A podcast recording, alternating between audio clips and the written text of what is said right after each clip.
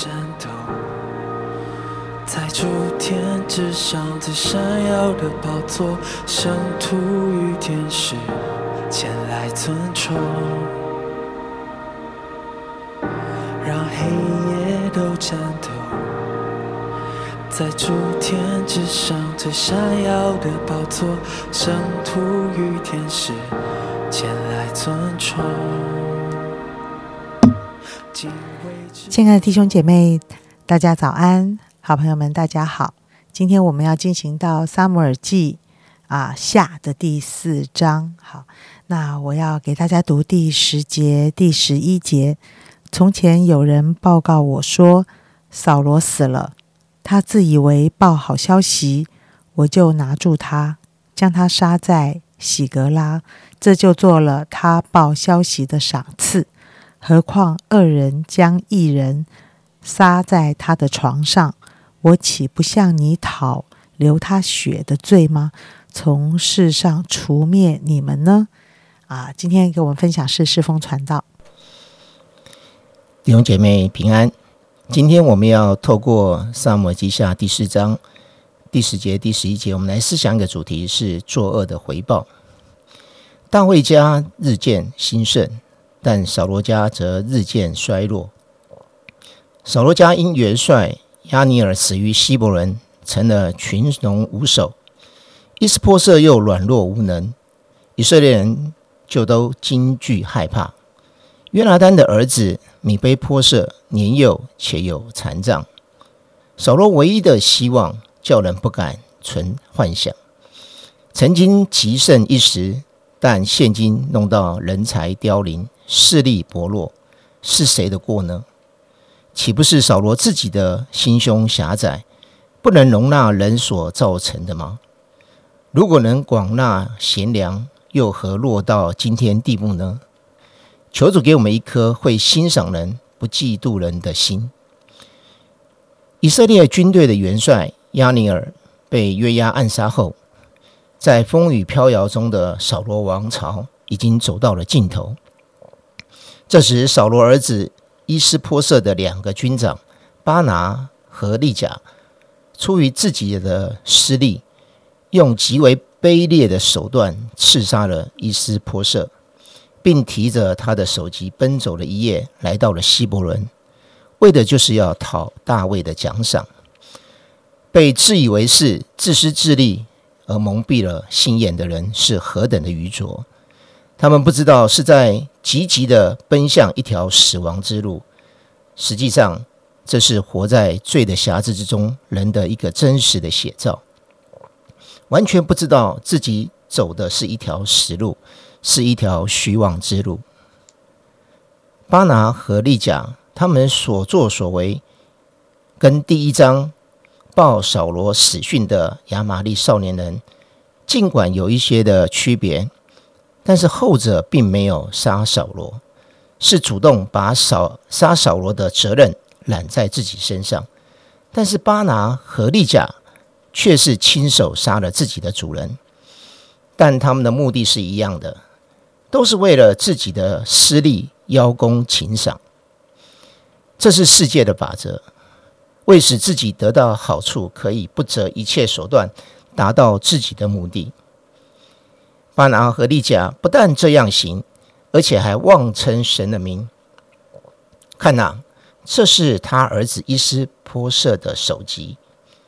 耶和华今日为我主我王在扫罗和他后裔的身上报了仇。这与现代人犯罪后所找的借口没有任何的区别。为了减少自己良心上的不安，用替天行道作为犯罪的幌子。人的热心判断，从世人的角度看，可能行得通；但是如果是在属灵的事上，或是碰到属灵的人，就行不通。就像你如果去贿赂、送红包、去买通、走后门，如果是世界上的人，也许你走得通；可是如果你碰到那一个当家掌权的，是一个非常敬畏神。属神的人或属灵的基督徒，你越拿红包越没有机会。人的聪明、热心、判断，碰到属灵的事，碰到属灵的人，是行不通的。所以属肉体的人，只会触动属肉体的人。希望我们自己能够有这样的提醒。大卫是一个重情重义、懂尊卑的人。扫罗对他虽不好，只因扫罗是神的受膏者，他敬畏耶和华，一点不敢伤害他和他的后人。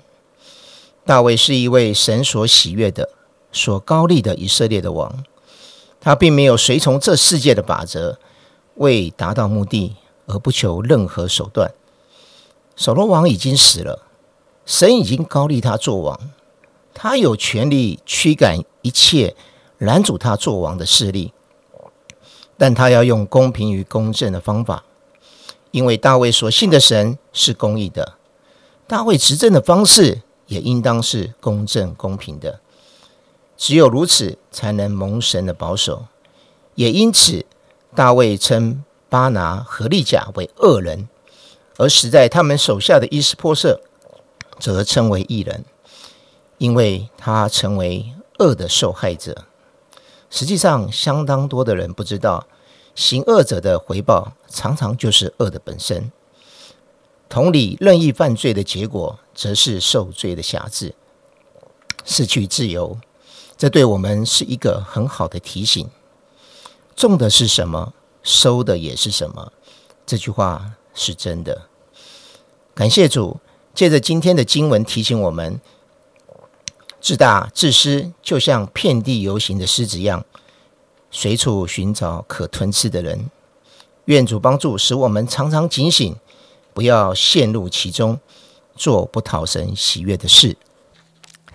好，谢谢世峰哥。嗯，我觉得啊，大卫的这一段的故事，我我每次在撒母耳记都很有感触，觉得大卫真的不是一个。完全的人，但是他做的几件事，真是让我觉得也是蛮难理解。因为真的他已经啊，扫罗的王朝已经快要结束。呃，如果我是大卫，我应该蛮心急的吧？就是我为了这件事累得我半死，然后经历很多困难。呃，在最后的这一个 moment，我觉得我好像觉得可以顺利一点吧。呃，我觉得在这个。一章的圣经里面，我实在是看到等候神用他做事的法则。我觉得这实在是一件很不容易的事。其实大卫有几次都可以啊把扫罗杀了，然后呃他的孩子这个是虽然是约拿丹是他的好妈吉，然后他的孩子他还想照顾，但是但是我觉得这些对他的未来的道路都很多的拦阻。我们都会很希望消灭这些敌对我的一些一些一些环境，用自己的力量，用我的人脉，用我的朋友，用我的各种方式来把这些消灭。我不是很容易吗？我不是很顺利吗？而且还有人自己作孽，不用我做，我应该蛮感谢他的。但是大卫总是体会神的法则跟人的法则的不同。啊，所以我今天特别看到扫罗，呃，他的儿子，当他听见他所依靠的大将军啊死了，然后他就手脚发软了，啊，众人也都惊慌了。但是这样的一件事从来没看在大卫的身上发生，所以我想，我们所依靠的是什么，会带领我们走向。就会走向什么？